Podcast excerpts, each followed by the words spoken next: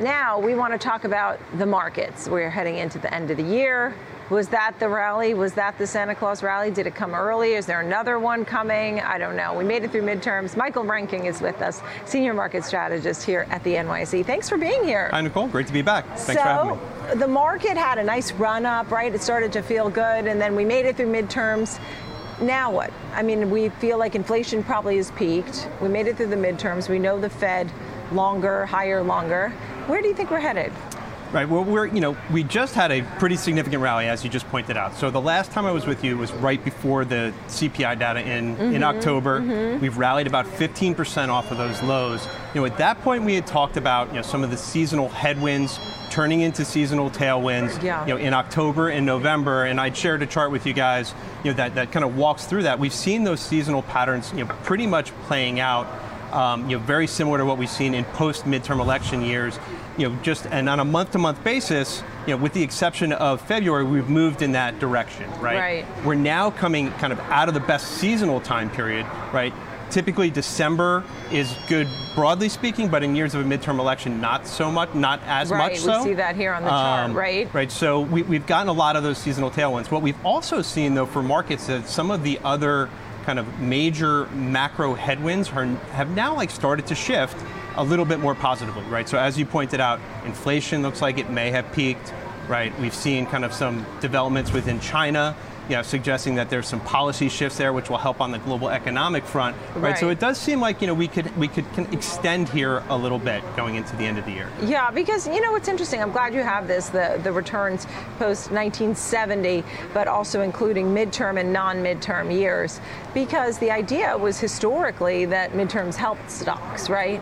Right. But I see here in the December month very little. The orange being the midterm part, and it's the smallest right. of the in, three in, bars. Uh, yeah, of in December. However, right, if you look out a year later, or six months or a year later, there's a spotless right. track record for the S&P 500. Right, so it's never been lower post World War II on a six-month or a one-year time frame.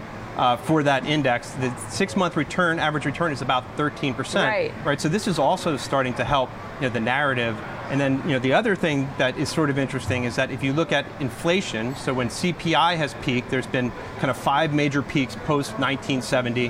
So 1970, 74, 80, 90, and 2008. Right. We've been higher by an average, you know, one year later, the S&P is higher by an average of about 13%. Yeah. Uh, the one year that we weren't higher uh, was in 2008, and we were in the midst of a financial crisis, right, where there was kind of systemic risk within the financial system. So you can right. make the case that it was a little bit different that time. Right. It wasn't exactly. We're not apples to apples on that one, but yeah, we go all the way back to the 70s, looking at the the peak of inflation, and uh, making the good point. So you do have a couple of metrics here that say good news ahead. I love when you say never right? Because the truth is, never have we seen um, the post year after the midterm elections moving to the downside or crashing or things like that. I mean, it's not to say that can't happen now, right? I don't want to be uh, Debbie Downer, but. No. It, um, you know, people are using the narrative that we've gotten past inflation. Things probably should improve.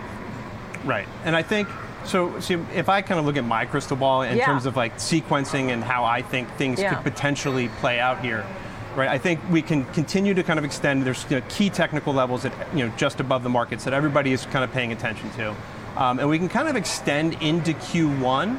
Um, potentially, you know, but you, like you said, we have potentially pulled forward some of those gains.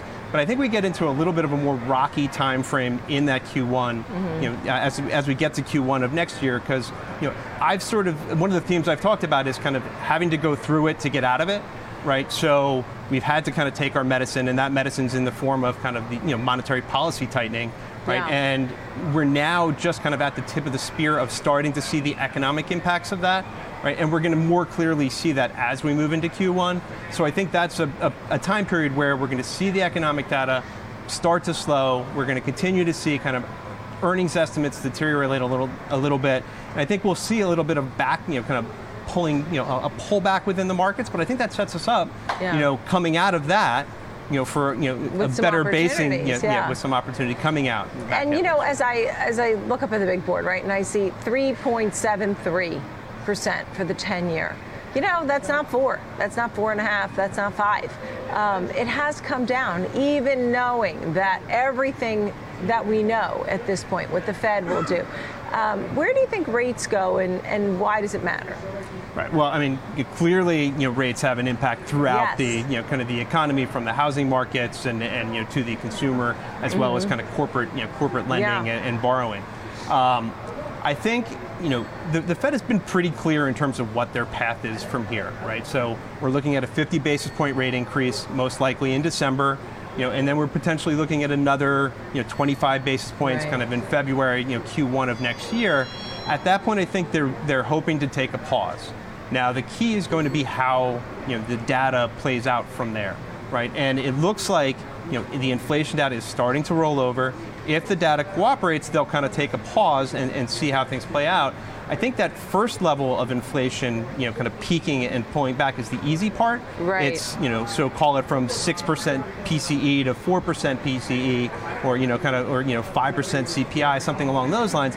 It's that last leg that's going to be much more difficult for the Fed, and you know, that's you know, we're going to have to see how things progress. You know, going I just think people are so much more comfortable with the 10 year at this level, the oh. two year pulling back a little bit, you know, versus being at those highs and pushing higher and saying, oh, where's it going? You know, that feeling sort of Yes. brings market yeah, and- And, we've definitely had that ebb and flow, Yeah. right, where you have, you know, kind of the Federal Reserve, even their commentary, like ebbs and flows with, you know, kind of rates, and, and we, you know, True.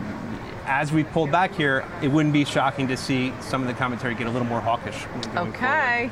Michael Reinking, nice to see you, senior market strategist here at the New York Stock Exchange.